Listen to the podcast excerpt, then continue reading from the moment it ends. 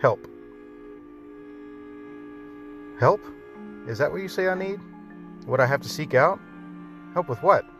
Help seeing where high center mass is at for the clerk at the grocery store? Help wondering if the lady behind me really is pregnant or just hiding a bomb from my checkpoint? Help driving past a dead dog on the road and using every ounce of my strength not to swerve in the other lane to avoid an IED? Do I need help with that? Can you take away what my platoon sergeant's blood feels like on my face? Can you make me not hold my breath when I smell animal shit and think I'm back there for a few seconds? Can you help me not hold the dinner table knife like I'm gonna slit my wife's throat from behind?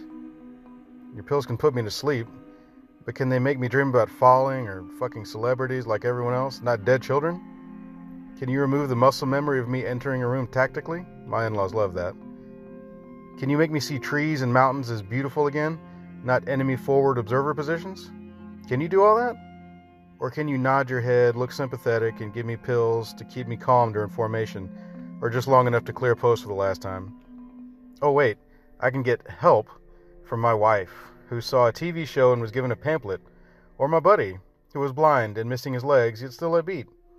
Or maybe a few singers or actors will say they support me, and all I've done, and that'll stop the nightmares. Yes, all of those things will help me as I transition back to the regular world.